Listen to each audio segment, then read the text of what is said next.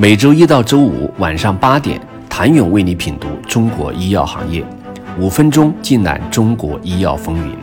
喜马拉雅的听众朋友们，你们好，我是医药经理人、出品人谭勇。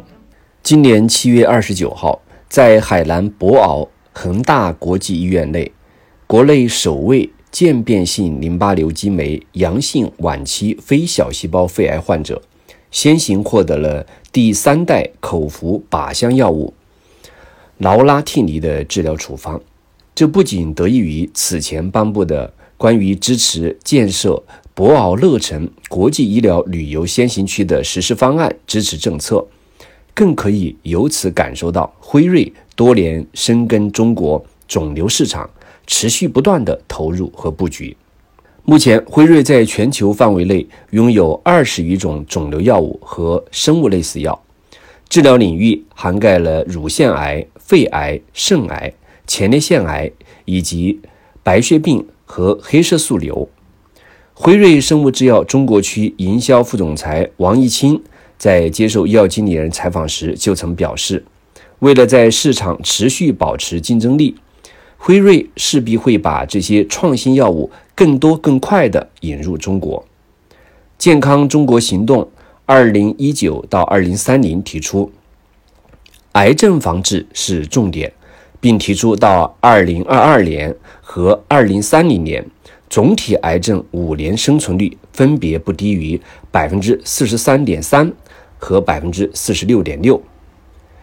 辉瑞在推动患者对疾病的认知、医生对创新药物及诊疗手段的认知和标准化应用。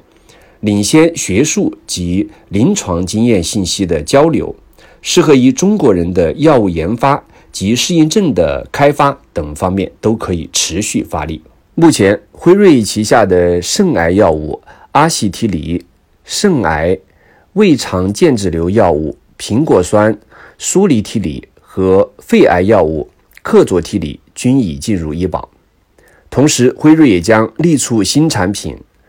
派博西利。和达可替尼等创新药物也能顺利纳入医保。辉瑞旗下治疗急性淋巴细胞白血病的创新药注射用隐珠单抗奥唑米辛已于二零二零年在中国提交上市申请，并被纳入优先审批名单，预计二零二一年可以在中国获批上市。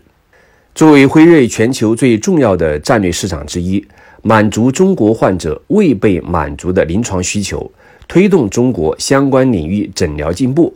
是辉瑞一直以来在中国引进新产品最重要的考量因素。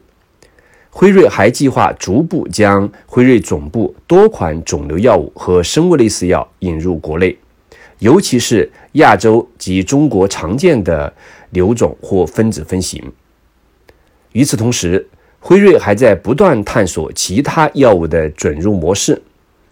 在第二届进博会上，辉瑞与海南博鳌乐城国际医疗旅游先行区管理局签订了合作协议，